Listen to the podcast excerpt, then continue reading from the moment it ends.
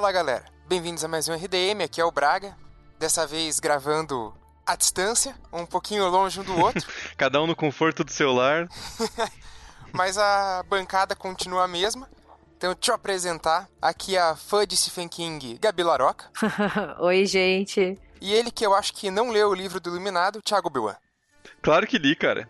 Continuo achando o filme melhor, mas eu li o livro sim. Só pra polemizar no começo. Bom, gente, então o episódio de hoje vai ser sobre Doutor Sono, essa continuação do Iluminado, tanto do livro quanto do filme. A gente vai tentar explicar um pouco essa confusão ao longo do episódio. Então fiquem com os recadinhos e a gente já volta.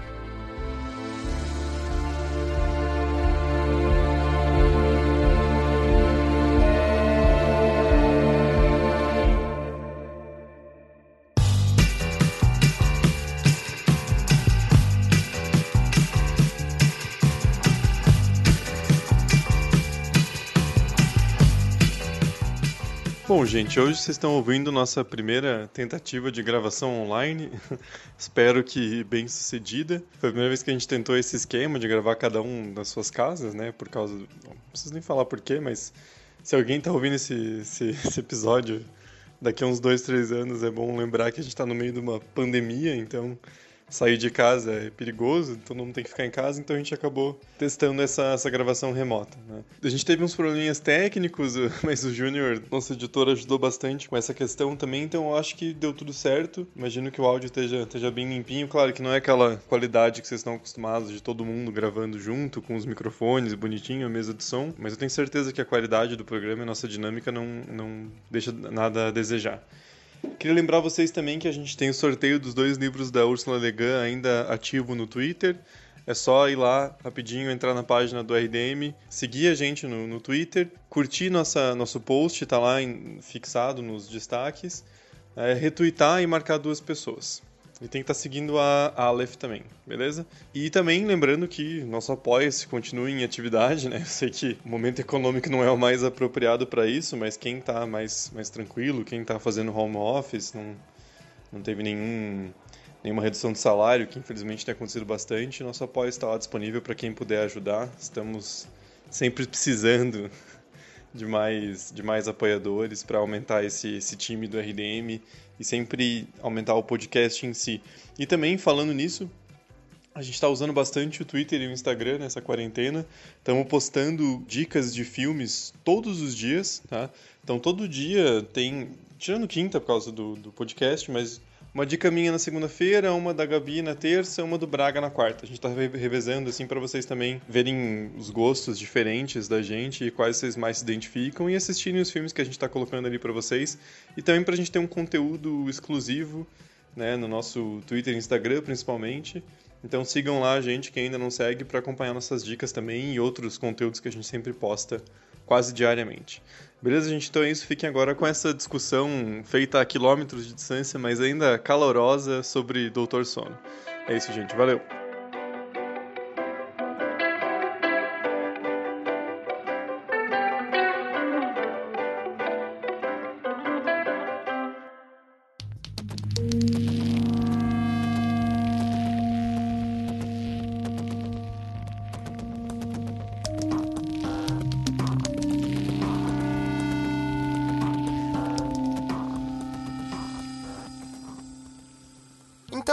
Finalzinho de 2019, teve o lançamento de Doutor Sono, que é para ser a continuação do, do, Stephen King. Ele também é baseado em um livro é, do, do, King de mesmo nome. O livro foi lançado em 2013. Então você vê que já tem uma distância temporal bem grande entre o Iluminado e o Doutor Sono. E, bom, o Iluminado ele ganhou uma adaptação em 1980 nas mãos do Kubrick. E é uma baita de uma polêmica, porque apesar do filme ser extremamente cultuado assim. É um filme que geralmente está em listas dos melhores filmes de horror de todos os tempos, mas o Stephen King detesta. Ele odeia muito a, a, versão do Kubrick porque, segundo ele, o livro é quente e o filme é muito frio, muito apático. O livro tem arbusto gigante né? Eu acho que aí o Stephen King já perde a discussão no começo. Né? Pelo amor de Deus, né, velho? Não, assim, na boa, falar, ser bem sincero, eu gosto do livro, eu já li faz tempo, eu li em 2014, acho, então não já faz um oh, tempinho, faz assim, eu não lembro. Tempo. ah, então é, faz seis anos. Mas enfim, eu, eu li o livro em algum ponto, mas cara, para mim o filme é melhor. Sinceramente, assim, eu acho o livro legal, a ideia é bacana, o conceito tá ali, a criação de Stephen King e tal, mas eu acho que o Kubrick eleva o, o, o roteiro, assim. Porque tem umas coisas muito toscas no livro, cara. Não, isso é inegável, assim, velho. Arbusto em forma de animal que se move, pelo amor de Deus, né? é, eu, eu, tenho a mesma visão que o, que o Thiago, assim. O livro eu li há muito mais tempo, eu tava no ensino fundamental 1 ainda, então. Foi lá quando eu tinha menos de 10 anos. Mas. Cara, o filme do, do Kubrick realmente ele tem um, um charme todo especial, assim. Tem que lembrar que o, o Kubrick, ele geralmente ele não criava um roteiro do zero, né? Sim. A maior parte dos filmes dele é tudo roteiro adaptado, porque o Kubrick era aquele cara que pegava falava, putz, você escreveu um livro, né? Gostei, vou melhorar. Então ele arranjava a briga com um monte de gente. Quando ele adaptou o Lolita, ele também arranjou briga com o Nabokov, que ele chegou no Nabokov e falou, ó... Oh, me escreve um roteiro porque eu quero levar essa história pro cinema. O Nabokov foi e entregou para ele um roteiro de 400 páginas. Daí o Kubrick, não, beleza, cara, vou botar na, na geladeira aqui para todo mundo ver o roteiro e vou escrever outra coisa. Tanto que eles sim, também Têm, têm briga por causa disso, né? É, a princípio, a parte do contrato de adaptação do livro era pro Stephen King escrever pelo menos um primeiro tratamento do roteiro. E foi assim até um ponto, até eles começarem a tretar absurdamente, assim. Tipo, o Stephen King fala que o Kubrick ligava para ele três da manhã para discutir aspectos da história e ele ficava puto, assim, tipo, você tá maluco? Aí eles tretaram e o Stephen King largou o projeto, assim. E depois ficou chorando a vida inteira por causa da porra da adaptação, né? é, em todos os a, as oportunidades que o King tem, ele critica o filme, né? É incrível. Ele realmente tem uma, uma é. raiva guardada. Eu acho isso um saco, cara. Me desculpa, mas eu acho que tem autor muito pé no saco nesse sentido. Você vendeu, velho. Então cala a boca. Você vendeu os direitos. Então você estava ciente de que isso ia acontecer, que iam mexer na tua obra. É claro que deve ser um saco você escrever uma coisa, criar uma história e você vê alguém mutilando sua história, cortando personagens que você acha interessantes. Mas isso é o propósito de uma adaptação. Né?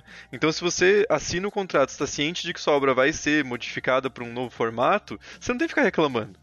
Entendeu?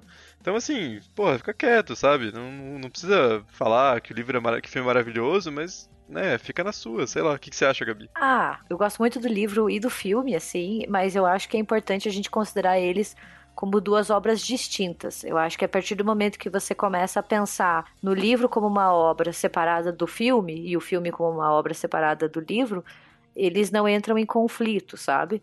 Porque eles são muito distintos. A maneira que eles narram a história, tanto que você falou dos arbustos lá, né? E o Kubrick falou que ele não colocou isso porque ele não tinha nem a tecnologia para fazer, né?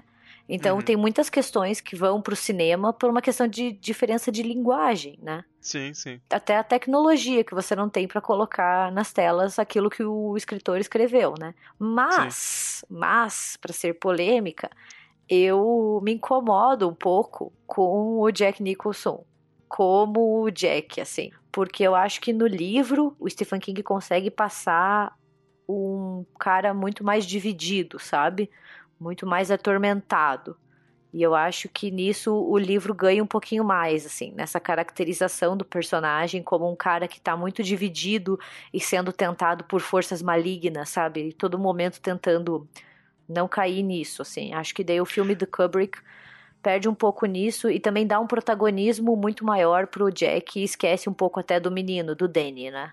Que é uma Sim, coisa que muita é, gente é reclama. Até porque o, o, o, livro, como boa parte dos livros do Stephen King, ele tem uma grande carga autobiográfica, né? Então é Sim. muito o Stephen King lidando com os problemas que ele teve com o alcoolismo no, nos anos 70, 80 e foi ele teve a ideia para o livro numa estadia, num hotel. Então, isso é uma coisa muito pessoal dele, que é claro que quando você vai adaptar, você perde muito, né? Porque não é a mesma voz trabalhando aquele material. Né? É, é assim, é, toda vez que a gente fala em adaptação, assim, porque é um termo bem popular, é muito difícil você não usar ele, né? Mas o uhum. próprio conceito de adaptação, ele é muito furado porque Sim. você não adapta uma história de um livro para o cinema ou para qualquer outra mídia, porque são formas de comunicação diferentes que vão ter que usar suas próprias ferramentas, sabe? E se comunicar de uma maneira diferente.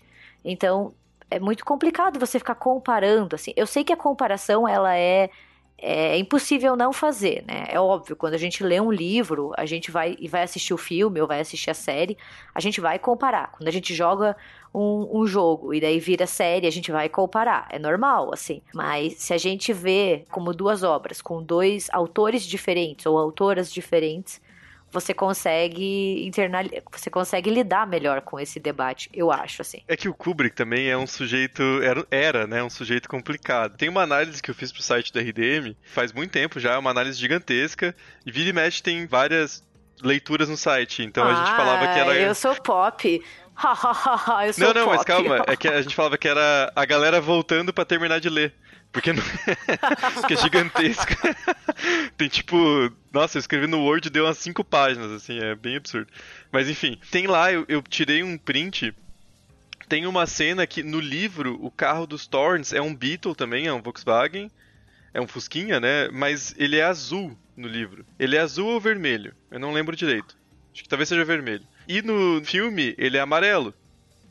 E aí tem uma hora que eles estão. Os Torrents estão passando com o carro na estrada e tem um Fusquinha vermelho ou azul, não lembro a cor que tá no livro, tipo, fudido, quebrado na beira da estrada. E é muito claro que é uma mensagem pro Stephen King dizendo assim, ó, eu caguei pro que você quer. Eu vou mudar a cor do carro e foda-se, assim. E o Kubrick faz esse tipo de coisa, ele é meio cuzão, assim, sabe? Dá pra você entender um pouco o Stephen King de saco cheio de trabalhar com o cara, porque ele era uma pessoa meio intragável mesmo. É, são duas pessoas que têm um histórico de serem conhecidas por serem difíceis, entendeu? Sim. E daí também eu acho que rolou muito uma briga de ego e talvez até uma birra do Stephen King pelo fato do filme ter ficado ainda mais conhecido que o livro, sabe? Sim. Eu acho sim. que rola esses ciúmes assim do ah, mas eu que criei essa história, essa história é minha, eu que idealizei, né? Eu que imaginei, eu que criei. E daí o cara vai lá, pega a minha história e fica mais famoso do que eu, sabe? Acho que rolou essa birra entre os dois, tanto que na década de 90 o Stephen King ganhou a sua própria minissérie, né? Ele transformou Sim. o Iluminado numa minissérie, que daí tem 270 minutos, assim, é tipo três uhum. capítulos, ela é imensa, aonde é ele ruim, né? faz o que ele quer, assim, sabe? É tipo meio Sim. que assim, olha, é, diz que eles deram essa chance para ele fazer a minissérie desde que ele nunca mais falasse mal do filme do Kubrick. Uhum. Ele é uhum. meio que proibido de falar mal. É, e aí você vai ver a minissérie e você fica assim, bom, eu acho que eu sei quem tava certo, né? Porque a minissérie é muito ruim, velho. Sabe, tem uma coisa da minissérie que eu gosto. Eu gosto do Jack Torrance. Eu uhum. acho que na minissérie ele tá mais dividido, isso que eu já falei, sabe? Como aquele cara que tá tentando superar o, os problemas com bebida, tentando, sei lá, se manter firme ali pela família e que começa a ser rodeado por essas forças e tenta a qualquer custo não ceder, sabe? Eu achei isso, isso bom. E eu também gosto muito da Rebecca de Mornay, né, que é, faz a Wendy, não acho ela tão boa quanto a Shelley Duval, mas eu gosto muito dela, fica a dica, porque ela tem um filme onde ela faz uma mulher bem louca, que é A Mão que Balança o Berço, que é fantástico, assim. Sim. Então ela é uma puta atriz também, sabe? Tipo, acho que vale a pena. Diga lá, Braga. Ele tá proibido de falar mal, mas ele continua falando, né? Que sempre que ele tem a oportunidade, ele dá uma alfinetadinha, assim, mas é, é justamente nesse contexto que daí o Mike Flanagan teve que adaptar o Dr. Sono. E que ele tinha que, por um lado, tentar agradar os fãs do cinema do Kubrick, porque não tinha como dizer que ah, não vai ser uma continuação, não vai ter nada a ver, porque ia ficar bastante bizarro assim. Sim. Mas ele também tinha que agradar o Stephen King. E daí é aquela coisa, agradar o Kubrick, o Kubrick já morreu, o Stephen King tá vivo. então, tipo, o cara fica naquela meio dividido assim, de que tem que agradar um, tem que agradar outro, mas tem o que tá vivo, né? Sim. Mas assim, na minha opinião, eu acho que ele conseguiu encontrar um equilíbrio muito bom entre o iluminado do Kubrick e o iluminado do, do Stephen King, assim. Que, claro, algumas coisas nesse filme é, soam meio estranhas se você só viu o filme, porque o Dr. Sono já traz alguns conceitos que são trabalhados no livro do Iluminado, né? E que não são trabalhados no filme. Mas ao mesmo tempo, Sim. ele tá querendo ser uma continuidade do filme. É, principalmente uma continuidade estética, né? É uma mistura das duas coisas, mas eu acho que funciona bem, assim. Uhum. Porque tudo bem, tem coisa no. E como eu disse, eu li o livro há muito tempo, então eu não lembrava muito. Mas tem coisa ali que ele puxa do livro, mas dá para você entender mesmo que você não conheça os termos. Ele consegue apresentar rapidinho ali o que, que é o Steam, o que, que é aquele grupo estranho. Ele retoma um pouco do, do aspecto do, do Shining, que realmente no filme de, de 80 fica bem em segundo plano mesmo, né? É, o filme do Kubrick é sobre o, o, Jack Nicholson, é sobre o Jack Torrance, e o Danny é muito secundário, ele é mais a isca ali para aqueles fantasmas se atiçarem, digamos, né? Eu acho que nesse ele consegue retomar muito bem essa questão do Shining. Eu acho que o começo é muito eficiente com o Danny ainda criança, né? Ele retoma algumas cenas. É, começa com o, o, a cena mais, talvez uma das mais clássicas do filme original, que é o Danny de de triciclo ali no hotel, né? Eu acho que ele constrói muito bem essa, essa parte, assim. Eu gostei bastante desse tratamento que ele dá para a questão do Shining, né? Ele explora muito mais. Sobre essas cenas que são, assim, uma, uma releitura do, do Kubrick, eu acho que foram as cenas que mais me tiraram do filme, sabe? Que, que mais, tipo, uhum. interrompeu aquele entretenimento que, que eu tava tendo. Porque, claro, é, ele não tinha como jogar o Jack Nicholson e a Shelley Duval para fazer. Tipo, ah, bota um CGI, sei lá. Ia ficar estranho de qualquer jeito, ele escolheu fazer outros Sim. atores. Acho que é uma escolha válida.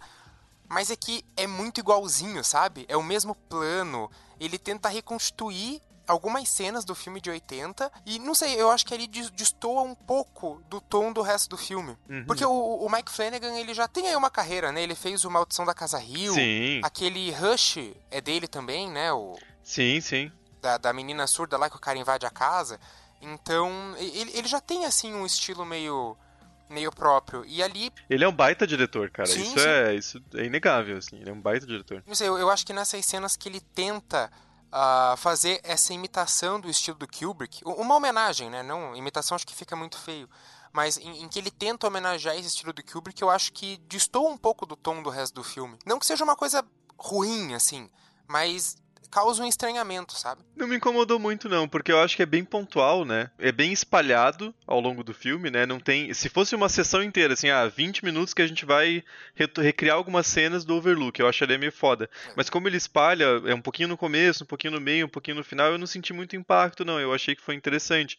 O agora já se adiantando um pouco, né? Mas por exemplo, o confronto do Danny com o Jack no hotel né, que o Jack acha que ele é o Lloyd, eu achei sensacional aquela cena, assim, achei muito forte, né? Porque aí puxa nos, nos, temas principais do filme, né? Que eu acho que dá pra gente falar um pouquinho depois, mas que são questões de vício e de, de ciclos de, de, de, vício. Eu achei muito interessante aquela parte, assim. Não me incomodei muito. Essas cenas, elas não me incomodaram tanto, assim. Eu sei que muita gente teve esse estranhamento, é, eu acho até uhum. normal ter esse estranhamento, considerando que o Iluminado do Kubrick é um clássico, né? Mas eu, eu não, não, não achei ruim, assim, pelo contrário, eu acho que o diretor conseguiu fazer essa recriação de uma maneira muito inteligente, muito bem feita que, ao meu ver, não impactou na minha experiência, sabe? Não me causou esse estranhamento, eu não fiquei do tipo, nossa, tá estranho, sabe? Eu consegui lidar com, com o filme de uma maneira muito positiva com essas cenas, assim. Uhum. Acho que ele fez o que ele tinha que fazer com o que ele tem, né? Assim, ele não vai chamar o Jack Nicholson, como você disse, ele não vai chamar a Shelley Duval, e ele optou por recriar de uma outra maneira, sabe? Sem fazer esse Sim. CGI ou essas coisas assim. Então, acho que ele foi mais inteligente do que tentar fazer essas recriações, sabe? Digitais digitais, assim. Sim, sim. Ah, eu, eu achei que o filme foi uma surpresa bem agradável, assim, porque quando foi anunciado o projeto eu falei, cara, lá vem merda.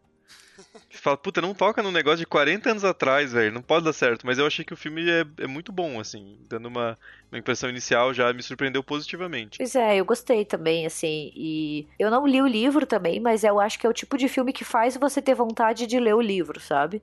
Você Sim, sai assim, nossa, é muito bom. Também não botava muita fé, assim, quando saiu, pensei, nossa, para quê? Até quando o Stephen King lançou o livro, falei, nossa, que desnecessário. É o tipo de livro que não precisa de sequência. É o tipo de filme que, que não precisa. né? É, mas eu, eu acabei mordendo a minha língua, assim, porque eu curti, eu achei um bom filme. Ele é longo e ele conseguiu me prender nessas horas. Acho que é quase duas horas e meia de filme, né? É. Uhum. É, ele conseguiu me prender, assim. Eu fui no cinema meio desacreditada, pensando assim, tá, qual vai ser a história, sabe? Já teve a história do Overlook, por que, que a gente vai ter de novo? E eu achei o filme bem positivo nesse aspecto. I don't know about magic.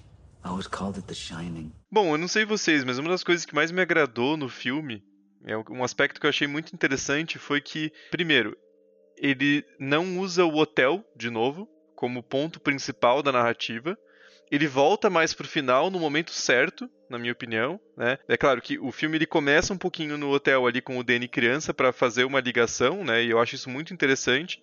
A conexão que ele consegue fazer, por exemplo, com a volta do, do Dick Halloran, né? Que é um personagem muito importante. No livro, no filme de 80 acaba ficando em segundo plano.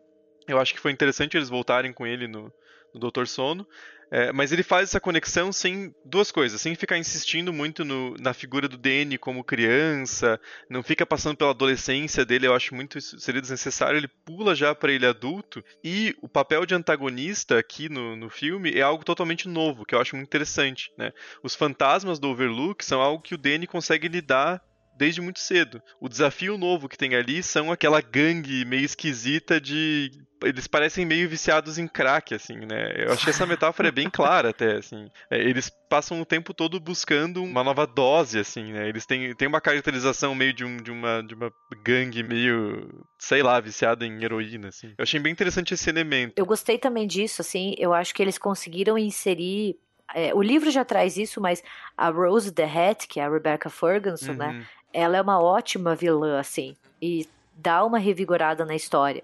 Então, assim, eu acho que eles foram muito. Eles, né? O Stephen King, porque ele que criou essa história também, né? Mas o filme, ao tirar a história do Overlook, dá uma refrescada, né? Porque sim, quando sim. você pensa em uma continuação do Iluminado, você pensa, ah, beleza, vai ser tudo no hotel de novo, né? Porque é muito difícil uhum. você pensar no Iluminado sem ter o Overlook junto, né? Desvincular, né? Exato, é tipo que nem o MTV, assim, você vai fazer um filme que não de, de terror em MTV que não seja em MTV. Tipo, Já existiu, não... hein? É, mas não funciona, entendeu? Porque você fica, ok, eu quero assistir o filme por causa da casa, por causa de MTV. Eu quero assistir o Iluminado por causa do Overlook, né? E eu acho é que. Tipo Halloween na Páscoa, né? É, é isso aí. Tem algumas coisas que são difíceis de serem dissociadas no, no universo cinematográfico. E eu uhum. acho que com o Dr. Sono, tanto o Stephen King quanto o Mike Ferguson, eles conseguiram fazer isso, tirando o foco do Overlook, colocando o foco no Danny, né? Como um adulto traumatizado. E daí, para melhorar, Sim. eles colocam uma vilã que é sensacional, assim. A Rose the Hat, ela é Sim. é muito boa. Esse grupo, assim, né, que é o, o True Not, né, esse culto, assim, ele é muito bom, assim, dá muita raiva deles, assim, sabe? Sim, sim. E você quer que aconteça alguma coisa. Então, isso, isso te prende na história. Eu acho muito importante ter um bom vilão nessas horas. É, e eu quero abrir um parênteses agora para fazer um momento de 5 minutos de apreciação de Rebecca Ferguson, porque puta que pariu, cara, que atuação, velho. Eu lembro, ela, o primeiro filme... eu li que atração, eu falei, uau, credo. Também, né? Mas por enquanto eu vou ficar em atuação. Eu lembro quando ela. Acho que ela apareceu no, no Missão Impossível 5. Sim. Eu me confundo agora, mas acho que é o 5, né? Que era, ela era uma atriz que eu nunca tinha visto em um papel grande, assim, e quando ela surgiu foi uma coisa meio assim, caralho, sabe assim, como que essa mulher não tava faz, sendo protagonista em filme há 10 anos antes? Ela é muito boa atriz, e ali eu acho que ela dá um peso muito foda para aquele personagem, né? Porque você entende muito rápido o papel de liderança dela naquele grupo. Você entende que não é só uma questão de poder bruto, é uma questão de carisma, é uma questão de da liderança que ela exerce mesmo ali, de dar um objetivo para aquele grupo, algo que eles estejam buscando, né? E eu acho a caracterização dela muito interessante. É, é, de todos os personagens, né? Por mais que a gente tenha um Ivan McGregor fazendo o papel principal ali de, de Danny. Sim. Mas, cara, a Rebecca Ferguson, ela rouba totalmente a cena. A, a vilã é incrível. Eu, eu gostei, uhum. eu, eu vi na, na época que o filme saiu críticas ao figurino, dizendo que era muito cafona. Eu acho o figurino sensacional. Ela com a, com os cara tão... lá Peraí, é, mas é muito bom. Os caras tão vivos há, o quê, 500 anos? Como é que não vai ser cafona, cara? Porra, eles são imortal, velho. é, ela não ia estar tá de, de cropped, alguma coisa assim, né? Mas.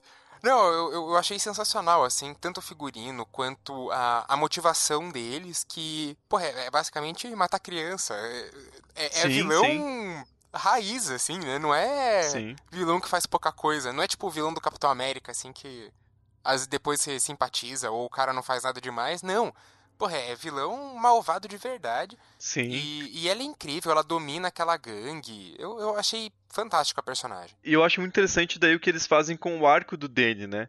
Porque, ou Dan, no caso. Porque ali o que eu acho muito bacana é que ele não é o alvo daquela gangue ali. Ele vira o, digamos, o protagonista é, ele vira uma oposição àqueles antagonistas não porque o dele tá na reta, ele vira por uma questão de empatia, né? É por ele se identificar com a Ebra pensando o, o, como ele era a vítima desse grupo que queria sugar a alma dele quando ele era criança no Overlook. Então aí você conectar isso com os problemas dele de alcoolismo para anular o Shining dele, eu acho que ficou muito efetivo. Eu acho o personagem do Dan nesse filme muito bom, assim. O arco dele é muito interessante. É, eu acho que o Dr. Sono ele tem essa qualidade que filmes como o Halloween de 2018 também tem, que é trazer uhum. pra gente o que acontece com os protagonistas quando o filme acaba, sabe? Porque a gente Sim. sabe que eles vão ficar traumatizados, afinal eles passaram por uma caralhada de coisa. Só que sempre fica aquele gostinho do, ah, como que vai ser, né? E quando termina o Iluminado, eu sempre fico pensando, tá, e agora? O que, que vai ser da Wendy e do Danny, né? Tipo, eles vão simplesmente voltar pra vida normal deles e fingir que nada aconteceu, sabe? Então eu acho que trazer esse personagem super carregado pelos traumas do passado, tentando apagar esse shining dele, Achei muito legal. Acho que o Ivan McGregor daí faz um ótimo papel, assim. Ele é um bom ator, ele consegue carregar esse papel também. E outra uhum. personagem que eu acho que também é maravilhosa é a personagem da Abra. Assim, Sim. eu acho que ela é a cereja no, no, topo do bolo, assim, porque ela é carismática, a gente torce por ela, ela é inteligente, assim. Eu acho super Sim. legal, acho uma representatividade bem importante. E é aquela personagem que você torce, assim, você quer que dê certo, você quer que ela brigue com a Rose the Hat, sabe? Eu acho isso Sim. muito legal. Então, eu acho que o Dr. Sono tem essa potência, ele tem personagens que são muito bons e muito aprofundados. Não é aquele vilão, mais ou menos, não é aquele protagonista, mais ou menos, não é o novo protagonista. Todos todos eles têm importância na trama, todos eles têm um papel importante, sabe? E a, a relação dele com, com a Abra é muito interessante, porque você vê que ele passou a vida inteira, e como o Thiago destacou, é, com alcoolismo e tal, mas ele negava o brilho, né? Ele negando, uhum. tentando esconder, tentando não conviver com aquilo. E de repente. Tentando sufocar mesmo, né? Sim, sim, tentando sufocar o próprio brilho, porque ele também não teve ninguém que ajudasse ele com isso. Uhum. E de repente ele se vê em uma situação de que ele tem que ser o mestre, entre aspas, da Abra. Ele tentava negar o brilho, o brilho para ele, mas ele vai ter que ajudar agora uma menina a lidar com o seu próprio brilho, porque senão ela pode morrer. Então ele se vê Ou naquela seja, situação. Fechou o ciclo e ele virou Obi-Wan de novo, né? É, é, eu, Você vê que incrível, ele encontrou agora. a Anakin dele.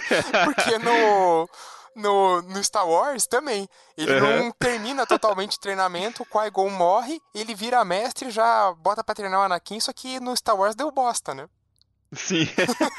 Mas eu, eu acho isso muito interessante. A gente comentou no começo que o filme tem duas horas e meia, né? Uhum. E é, é bastante, assim. Mas eu acho importante porque ele toma um tempo muito necessário para desenvolver as coisas no começo. Eu acho que, o, digamos, o primeiro ato de filme ali, os primeiros 50 minutos, parece um livro mesmo.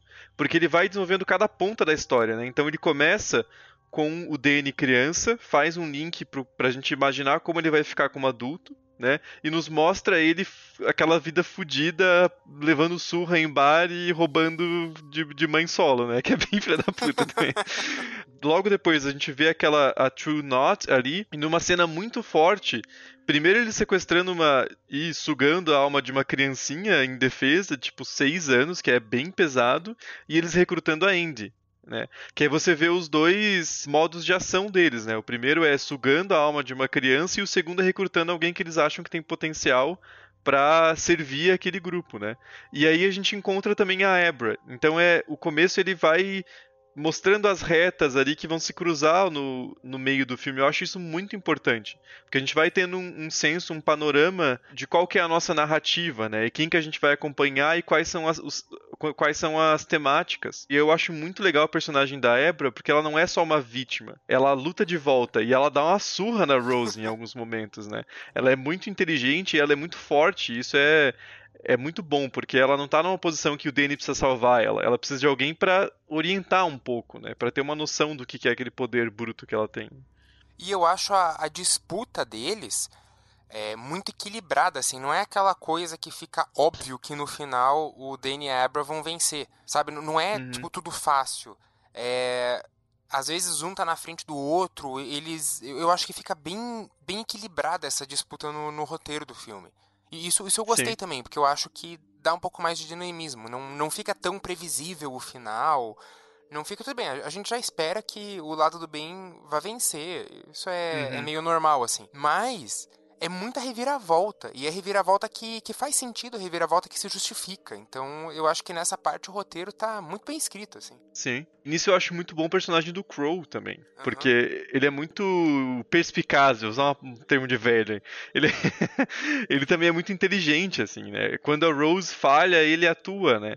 Então, quando tem um embate entre esse grupo do Dan com a Abra e o Billy também, né? Coitado do Billy, né, cara? Sempre tem um ajudante que se fode no meio, né? Porque você não pode matar o protagonista. Então você mata um amigo dele, né? Como o Danny só tem um amigo, tadinho do Billy, né? Mas é interessante ali como, no primeiro momento, eles massacram o grupo, mas o Crow não tá ali. Né? E ele consegue sequestrar a, a Ebra, né? Então é, é muito inteligente como tem essas reviravoltas. Uma coisa que me pegou muito de surpresa é que no meio do filme, ali, acho que é um, é um talvez o principal ponto de virada, né? Com certeza, é o principal ponto de virada. Quando eles matam o menino do beisebol. Nossa. É o número 19. Porque quando eu vi essa cena, eu falei, cara, o ator é o Jacob Tremblay. Sim. Né, que é um ator muito bom. É um ator que tá com um nome, assim, muito em alta, digamos. Ele aparece em vários papéis como protagonista. Eu vi ele no filme e falei, ah, esse filme tá querendo me enganar, até parece que vão matar o moleque agora. Esse ator é caro, velho, tá louco? Ele tá aparecendo ali, ele vai se juntar à galera. E aquela cena é pesadíssima, assim, é difícil de assistir mesmo, dá, dá muita angústia, né? Você sente muito na pele o que, que a Ebra tá sentindo vendo aquilo em sonho, né? Eu acho que é uma cena é, muito forte, assim, e de novo, eu acho que só ajuda a dar mais maldade pro, pros vilões, né? Porque, de, de novo eu bato na tecla, assim, é, a gente tá vendo vários filmes de super-heróis que às vezes estão fracos no quesito vilão, e, porra, daí vem Doutor Sono e apresenta uma galera que, sabe, você realmente fica apreensivo de, porra, qual que vai ser o próximo passo deles, qual que vai ser a próxima maldade, vamos, vence essa, essa batalha de uma vez. Sim.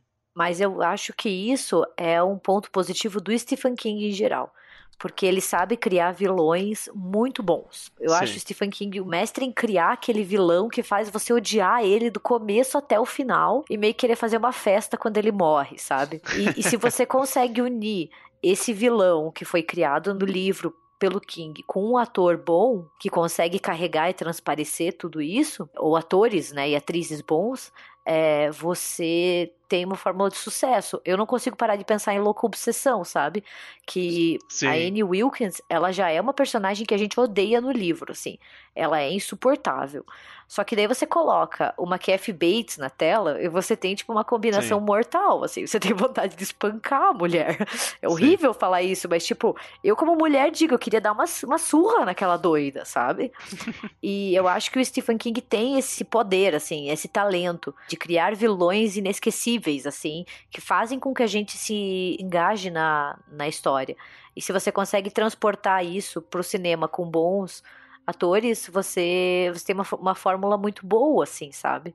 Sim. E eu acho que o Dr. Sono conseguiu justamente isso, sabe? Uhum. E ele não é um escritor, voltando agora ao Stephen King um pouquinho, ele não é um escritor que tem medo também de fazer os protagonistas dele sofrerem, né, sangrarem. Por isso que os vilões são tão fortes, porque eles têm vitórias importantes.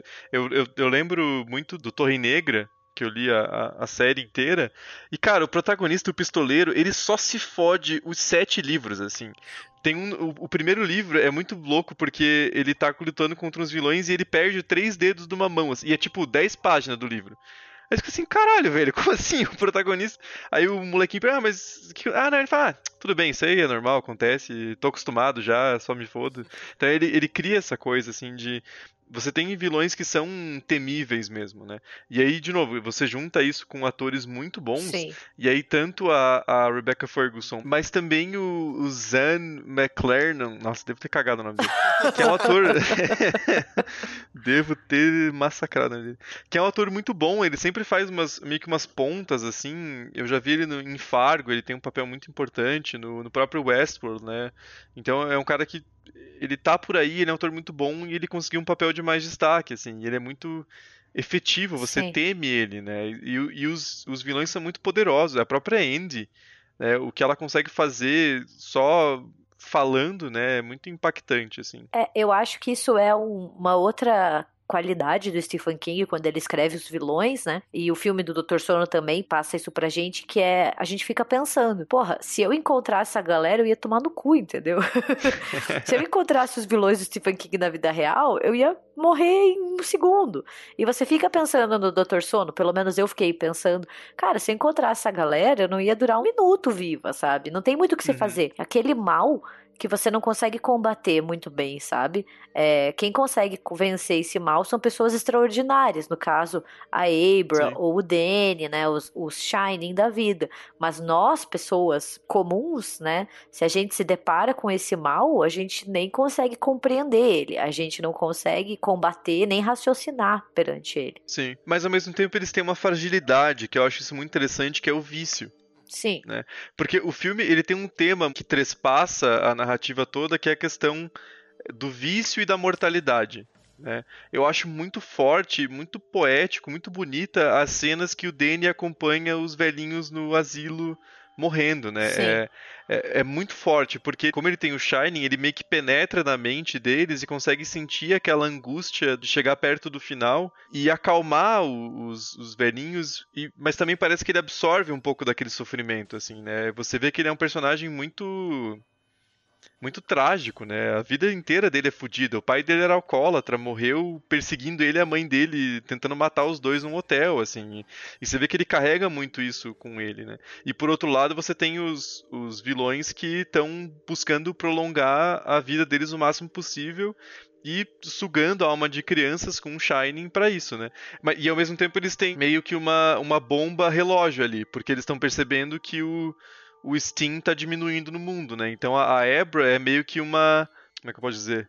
É, ela é quase uma bomba de brilho, assim. Ela tem muito brilho guardado. É, é e é o que eles precisam para continuar sobrevivendo, né? Porque um deles morre também de velhice. Né? Que é algo que você não espera que aconteceria de alguém que está buscando imortalidade, Sim. né? Então, eu acho isso tudo muito complexo, né? Como é, os vilões e o, e o, protagonista eles têm no fundo meio que o mesmo problema, né? Que é a questão do vício e de lidar com coisas muito grandiosas, né? A mente do Danny é um, são vários caixões que ele vai guardando os, os fantasmas do, do Overlook. Isso é uma metáfora muito forte para os traumas dele, né? Realmente essa, essa questão do, dos caixões, assim, eu acho que é muito forte, que daí ele pega uma metáfora bem óbvia, né? E ele transforma isso num deleite visual, assim. Ele vai sim, enchendo sim. caixa dentro de caixa.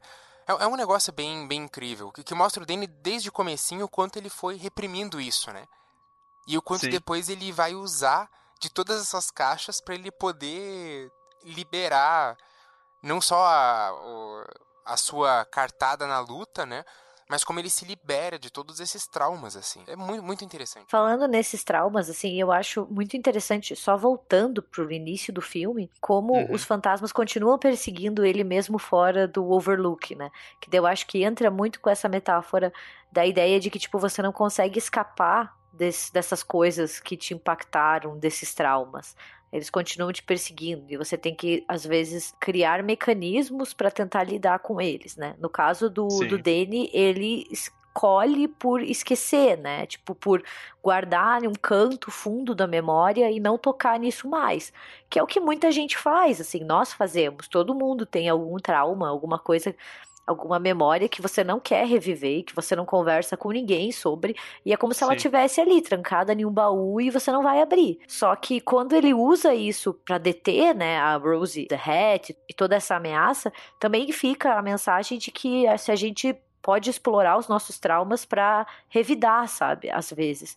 O que é muito sim, difícil de sim. fazer, assim, falando, é, teoricamente sempre é muito fácil falar, né? Mas tem traumas que a gente não quer expor e eu acho que tá tudo bem também, mas eu acho que essa mensagem e o jeito que o filme lida com isso também é muito interessante. Essa ideia de que, querendo ou não, tá sempre ali, sabe? A pessoa pode não estar tá falando para você, mas ela tem alguma coisa. Todo mundo tem alguma, alguma memória, algum acontecimento que você não quer dividir com ninguém mais.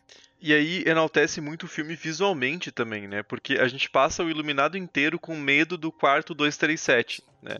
E aí a gente percebe que o Danny saiu do Overlook, mas o quarto 237 foi transportado para casa dele, né? Então Sim. aí tem aquela, aquela representação é, bem clássica e bem forte daquela mulher velha no banheiro, né? Sim. Que a gente passa o iluminado inteiro com medo daquilo e é, é algo muito tenso. E aquela cena que o Danny entra quieto e fecha a porta é muito foda. É uma cena muito marcante, assim, é, de, de como ele tem que. Ele, com 5 anos, tem que amadurecer ali 15, 20 anos e lidar com aquilo de forma muito frontal. Né?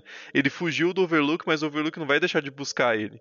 É, e é uma representação muito forte pro, pro trauma. É, aquele começo eu achei muito, muito impactante. E eu acho que nessa questão do trauma, essa segunda parte do Iluminado também se aproxima um pouco da segunda parte do It, né? Que está retratando uhum. sobre adultos superando traumas de infância. Então você vê que assim é uma metáfora recorrente na, na obra do Stephen King essa a, a, superação, né? É, ele é um cara que tem muitos traumas também, né? A gente também. sabe, assim, e também sabe, se lá, o que ele não quer compartilhar, Sim. mas como toda pessoa, ele transforma um pouco na obra dele, né? O Thiago falou que ele tem uma coisa muito autobiográfica com o Iluminado também, né? Mas a gente pode ver um pouco da vida dele nas obras, e como ele lida muito com essa questão do trauma no It, no Iluminado, no Doutor Sono, e nos inúmeros outros livros dele tem muito essa questão, assim, ele trabalha muito com isso. Sim, ah, fica muito visível para mim, pelo menos, e a gente vai fazer um especial sobre Stephen King, então não quero queimar a pauta, mas fica muito visível que ele escreve meio como uma, como uma terapia, assim. Ele descarrega muitas, muitos dos do que ele tem de, de problemas e de traumas, ele descarrega muito no, nos livros, assim. É muito recorrente a figura dele aparecer na obra, né? I don't know about magic. I always called it the shining. O final do Doutor Sono, do filme, ele é bastante diferente do livro, assim. Mas dessa vez, o Stephen King não reclamou e não vai reclamar. Porque rolou ali uma repaginação para atacar o Kubrick, que tadinho já tá até morto, né? Mas para dar aquela alfinetada final no Iluminário de 1980. Então o que, acontece? Nesse último ato, o Dan e a Abra, eles voltam pro Overlook, que é uma uhum. parada que até assim, vendo o filme, você até fica meio, tá, mas por que, que ele vai voltar pro lugar onde estão todos os traumas dele? Depois você entende que ele usa isso como uma ferramenta para ganhar aquela batalha. Mas, porra, ele vai voltar pro lugar onde tudo de ruim aconteceu perseguido pelo, pelo pessoal lá do, do verdadeiro Noi da, e da Rose. E daí ele se, é um grande embate entre os vilões, os heróis e todos os traumas do, do Dan, né? Sim, mas eu acho bem construído. Eu não sinto que é gratuito. Eu sinto que ele sabe que ele tem que voltar pro Overlook uhum. e ele também sabe que ele não vai sair. Sim. E eu acho isso muito pesado, né? Eu acho que é uma coisa que você vê desde o começo do filme que tá se encaminhando para aquilo para fechar um ciclo, né? Eu só eu tenho um problema, não é nem com a questão do hotel em si. É meio sacanagem julgar o filme por isso, mas eu acho a primeira metade muito melhor que a segunda. E é foda porque a segunda é a impressão que deixa no, no final, né? Quando a gente termina o filme. É o que você espera que seja o grande clima, que sempre se espera que é, o final de uma obra seja mais impactante, né? E eu acho que a, a, promessa que tem no começo é muito mais forte do que o que entrega de fato. É, eu acho o, aquele embate, por exemplo, na floresta, eu acho meio broxante, assim. Porque, pô, aí os caras vêm. Primeiro que os, o cara tira aquela, aquela arma do cu, né? Porque ele fala, ah, eu caçava quando era criança. Aí o Danny fala, ah, mas você tem aquela arma ainda? Ah, claro que tem, tá no meu porta-malas aqui, tipo, meio forçado, né? Mas tudo bem. Ah, é, e aí eles matam Unidos, os caras né, com. A galera anda com, com arma é. de boíssima, né? E aí eles. Se bem que eles estão no, no, no, Nordeste, né? Não é tão. Não é o Texas, né? Tipo... Mas é cidade pequena, é. Isso eu acho legal também, né? O Stephen King ele sabe explorar bem a, o, o mapa americano, Sim. digamos, né? Ele não tá em Seattle, em, na Califórnia, ele tá, tipo, no, em Iowa, que é um estado que a gente nunca ouve falar porque não tem nada, é mato. É mato e plantação. É tipo o Mato Grosso dos Estados Unidos, né? eu acho isso interessante, assim, Nico, sabe mudar bem o cenário. Mas, voltando, aquela cena eu acho narrativamente faz sentido. É porque aqueles vilões, eles são fortes quando eles vão atrás de crianças. Ele cria essa noção de que eles caçam crianças quando o Shining é forte, mas elas são ainda meio que indefesas, né? E quando eles se veem confrontados com alguém mais poderoso, eles são muito fáceis de matar. Mas isso faz sentido na trama, mas eu acho que é, em questão de cinema fica um pouco decepcionante o confronto. O que vocês acham dessa cena? Não me incomodou tanto assim, sabe? Tipo, não sei, assim, não, não posso dizer que me incomodou porque eu achei interessante. Assim, o filme inteiro, eu gostei muito do filme inteiro, assim. Então teve, eu uhum. não consigo pensar em uma cena que me incomodou, sabe? Então, acho que eu talvez não tenha pego isso, assim. A gente às vezes assiste diferente também, né? Eu assisti sim, no cinema, sim. eu acho que assistir no cinema é diferente de assistir em casa. Às vezes você consegue em casa analisar um pouco melhor, é. assim, sabe? Eu vi com aquela, aquela legenda coreana embutida, sabe? aquela que você fica, porra, que que esses filhos da puta baixam tanto torrent, velho?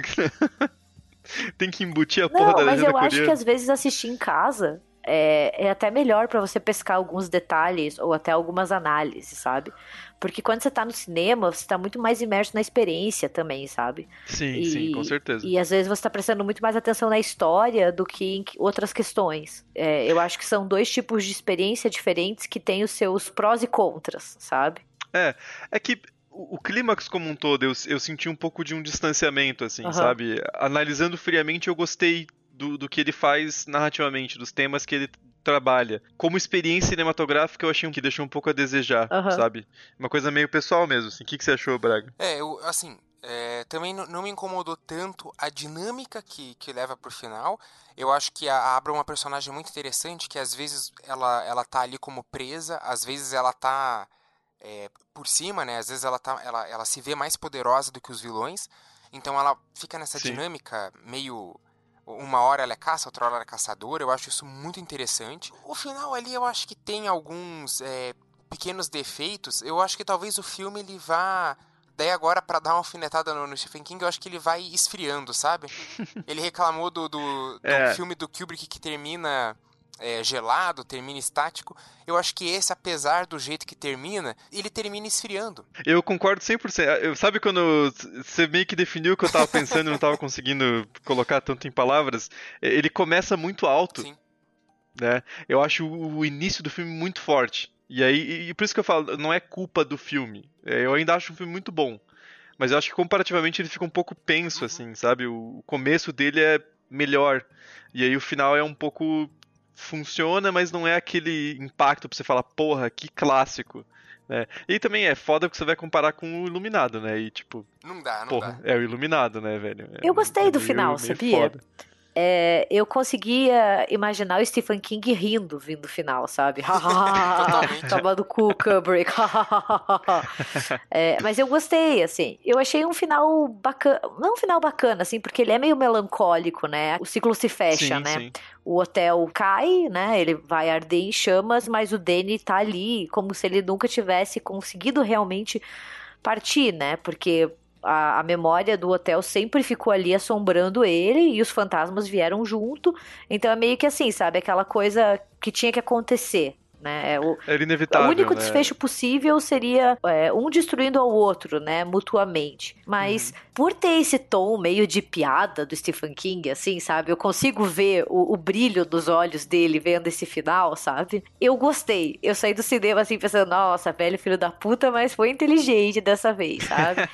eu, eu gostei. E gostei justamente por isso. Não achei que o filme enfraqueceu, sabe? Não tive essa opinião, assim, sabe? Pelo uhum. contrário, para mim o final foi tipo ainda subindo. Eu não acho que ele uhum. caiu, acho que ele tipo é, foi ascendendo, mas justamente por esse tom de provocação, esse tom de piada, sabe? Uhum. Que para deixar claro aí pro, pro ouvinte é que o final do Hotel em Chamas é o final do livro do Iluminado, que é a, a, a, a acho que a principal briga assim do, do King é que ele fala que ah, o meu final é em chamas, é um final quente, um final grandioso. O do Kubrick termina no gelo como o filme inteiro dele é, é um filme frio, não sei o quê.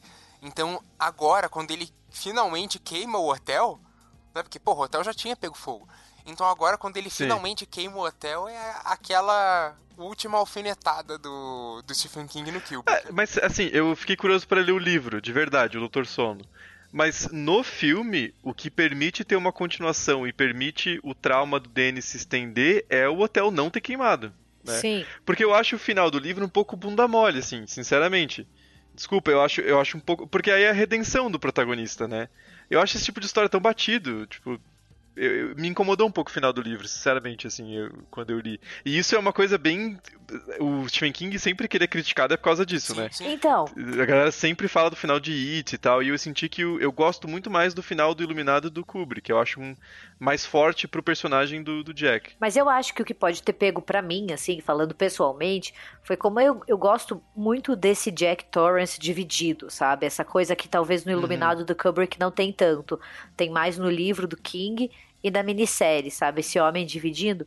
E o fato dele explodir a caldeira, ou deixar a caldeira explodir no final do livro, me satisfaz muito mais sabe? Porque daí para mim eu vejo esse personagem que tá dividido e que em um último momento ele vai lá e consegue lutar com essa força maligna para salvar a família dele, sabe? É como se ele conseguisse em um último instante de, de lucidez, assim, conseguisse mostrar o dedo do meio pro Overlook, sabe?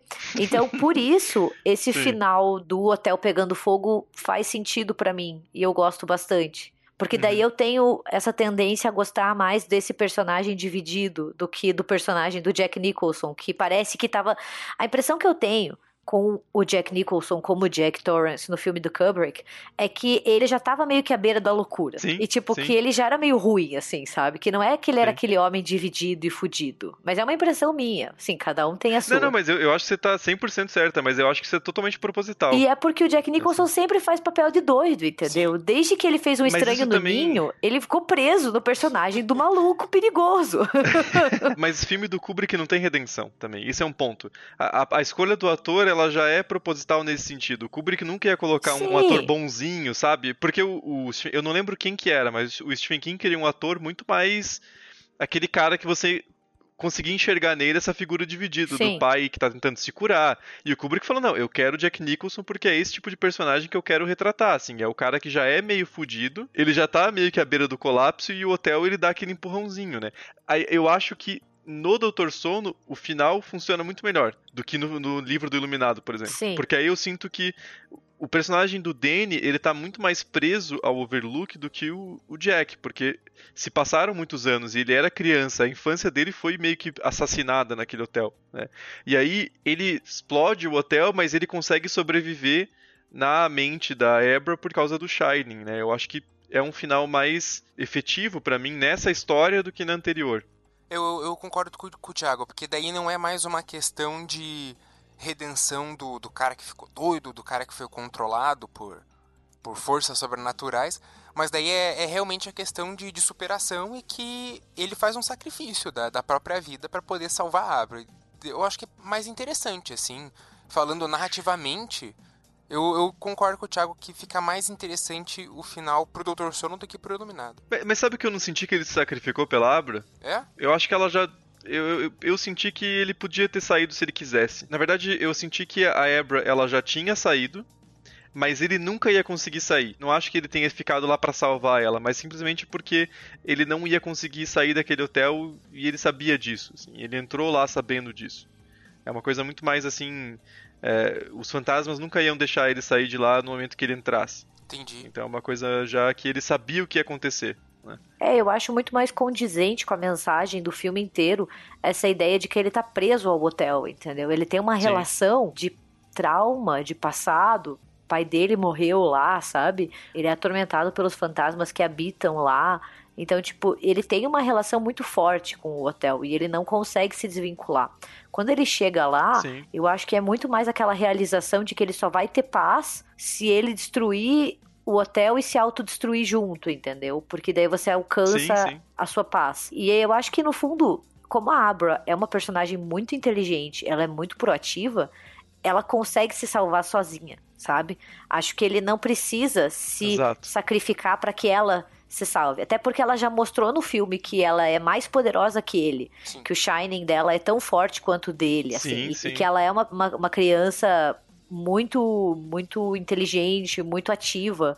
Então eu... E ela é mais pura, então ela é... é... mais forte que ele, né? Então eu acho que é justamente essa realização de que o Overlook e o Danny, eles estão ligados por um fio invisível, assim, sabe? E esse e, fio, exato. ele só se rompe quando os dois pontos acabarem, sabe? Então, tipo, é meio que aquela autodestruição mútua. Eu só tenho paz quando eu morro. Isso. E aí, para mim, rompe um pouco dessa ideia do martírio, da redenção, que é bem cristã, assim, que Talvez seja por isso que me incomoda um pouco. Mas assim, é porque ali não é, é uma, é uma coisa de abraçar a inevitabilidade, né? O Danny simplesmente é. aceita o resultado que que havia sido traçado para ele desde a infância, digamos, né? É, e é interessante como o arco dele no filme é sempre fugindo, tanto narrativamente quanto mesmo geograficamente, né? A cidade que ele vai parar é em Vermont, que é na, na ponta norte dos Estados Unidos. Então ele fugiu, ele colocou a maior distância possível entre ele e o hotel. E nem assim resolve, né? Sim. Porque a Abra chama ele, né? E ele é sugado de novo para aquela trama do Shining e dos, do True Not, assim. É, ele sabe que não, não tem para onde ir. Né? É, é meio aquela questão da, da jornada do mestre que a missão dele foi cumprida, né? Daí ele tem também uma. Não exatamente um, uma discípula ali, porque ele também não é aquele mestre tradicional, mas ele pelo menos ajudou ela a, a encontrar algum caminho. Claro que ela é muito mais poderosa que ele, mas acho que é isso, a jornada dele também já tinha acabado, né? É, e eu acho que ele sente que ele tem muito mais capacidade de guiar ela naquela posição mais como um, um quase um eco na mente dela do que estando vivo, uhum, né, de fato. É um final bem trágico em certo ponto, assim, de aceitação, né, da tragédia, digamos. É, é um, é um final trágico que combina com essa tragicidade toda do, do Stephen King, né? É. Mas eu gostei muito desse final voltando pro Overlook, sim. sabe? Sim, para mim sim, foi como visitar um antigo amigo, sabe? Eu sou, eu sou uma pessoa que eu gosto muito de em filmes e séries revisitar lugares famosos, assim, sabe? Tipo, eu acho assim que é uma ferramenta que pode dar muito errado, mas pode dar muito certo, sabe? Se ela é bem executada, ela pode causar uma sensação muito bacana no espectador. Quero fazer um parênteses então, Gabi. Ah. Você já assistiu o Jogador Número 1? Já, já, é muito aquela legal. Aquela cena no Overlook é muito incrível. Entendeu? O filme é nem é tão bom assim, mas aquela cena é muito foda. Que bom que você falou, porque para mim o jogador número um, ele é um exemplo de como a gente pode ter vários easter eggs e várias memórias e vários lugares e personagens queridos de outros filmes, outros videogames, outros livros aparecendo, né? Sim. É o Jogador Número Um é um filme que foi muito bem executado nesse sentido, porque você assiste o tempo inteiro e você fica assim, meu Deus, tá ali, olha lá. E para mim, o Dr. Sono ele me causou essa mesma sensação ao voltar pro Overlook, assim, porque é como se você estivesse revisitando um antigo amigo, assim. Eu tenho essa imagem que você quer saber o que aconteceu com ele depois de todos esses anos, assim, tipo, ah, o que aconteceu depois que a Wendy e o Danny vão embora e o Jack, né, morreu ali na neve, já que a gente tá pegando o final do filme, né? O que aconteceu uhum. com o hotel. Eu acho muito legal voltar para ele, todo fechado e abandonado. Eu gosto muito desse tipo de artifício narrativo, assim, me, me pega bastante enquanto espectador. Ah, e a questão visual também é muito interessante, né? Aquele hotel decadente, Sim. mas ainda vivo, né? Que aí você faz uma conexão também entre os fantasmas do Overlook, né, que estão presos naquela situação, fazendo as mesmas coisas que eles faziam quando eles morreram, né? Então eles também estão presos eternamente naquela busca por uma alma, que é também o que acontece com o True Not, né? Porque eles são quase como animais buscando a próxima presa sem, sem nenhuma pausa, né? Eles precisam do Steam para continuar prolongando a vida deles. Eu acho que essa ligação também é muito forte, né? Por isso que é muito legal quando o Danny chega e fala que vai acordar o hotel, porque dá Sim. aquela ideia de que ele só estava adormecido, sabe? E que ele realmente Exato. se alimenta das pessoas ali para poder estar tá vivo, né? Que ele não acabou, ele não estava morto, ele só estava tipo meio que dormindo. Então eu acho muito interessante esse tipo de recurso, tanto imagético quanto narrativo, assim, me, me pega bastante. Eu como espectador espectador adoro. Adoro easter egg, adoro quando personagens favoritos aparecem em outros filmes, assim, sabe? Eu acho que o Stephen King daí é um mestre nisso, em trazer personagens hum. de outros livros, sabe, de livros famosos dele para outros, assim, eu adoro. Eu adoro esse tipo de coisa, assim. Nem que seja a casa que hum. aparece, ou a menção, sabe? Stephen King tem muito disso, assim. A Christine aparece, seja a menção do carro, ou tal personagem com o sobrenome. Eu acho isso muito legal, assim. É meio que um presente pra fã, sabe? Shining. Bom, gente, esse é o nosso primeiro lançamento 100% remoto do RDM, né? Estamos aqui cada um no, no, conforto do celular gravando esse episódio. É, é assim, a gente sabe que o, o áudio não fica ideal. É muito melhor a gente estar tá junto, gravando com os microfones, cada um bonitinho, fica mais limpo. Mas eu acho que em questão de conteúdo a gente não perdeu nada. Achei que essa gravação foi bem positiva, assim. Acho que a gente teve uma dinâmica bem boa. A gente se atravessou um pouquinho por causa da conexão, isso é normal. Mas assim, contem pra gente qual foi a, a recepção de vocês a essa primeira experiência de, de gravação remota, porque com certeza a gente vai fazer outras. Né? Só perdão pela correção, Thiago, mas é a segunda vez que a gente grava remotamente, porque quem é apoiador ah, já sim. recebeu um RDM Pocket sobre o Poço. Então, se você quer saber como ser um apoiador, é só entrar lá no site, tem uma seção explicando certinho quais são as categorias do Apoia-se e como você pode receber conteúdo exclusivo nosso. Isso, pode ir direto no apoia.se barra RDM. Já que a gente está falando das gravações remotas, né? A gente também está pensando aqui em conteúdos extras para trazer para vocês, como indicações de filmes, listas. A gente está alimentando o site mais com textos, né? É, análises, críticas, listas, etc. Mas também no nosso Instagram e no nosso Twitter a gente também está ali. E a gente estava pensando né, em fazer uma live, já que a gente está em casa, é, para conversar com a galera. Então digam pra gente se vocês têm interesse em uma live, né? Como que a gente poderia fazer, que daí a gente vai pensando para a gente não se sentir sozinho nesse tempo de tantas incertezas. Você falou isso, a Zoe começou a chorar desesperadamente aqui, deve ter pego no microfone. Então, então acho que na hora de, tá na hora de dar tchau, tá. pro meu gato não me matar. Mas acho que é isso então, gente. Muito obrigado pela audiência, pelo carinho e pela atenção. É isso, o RDM nunca acaba. O RDM não para.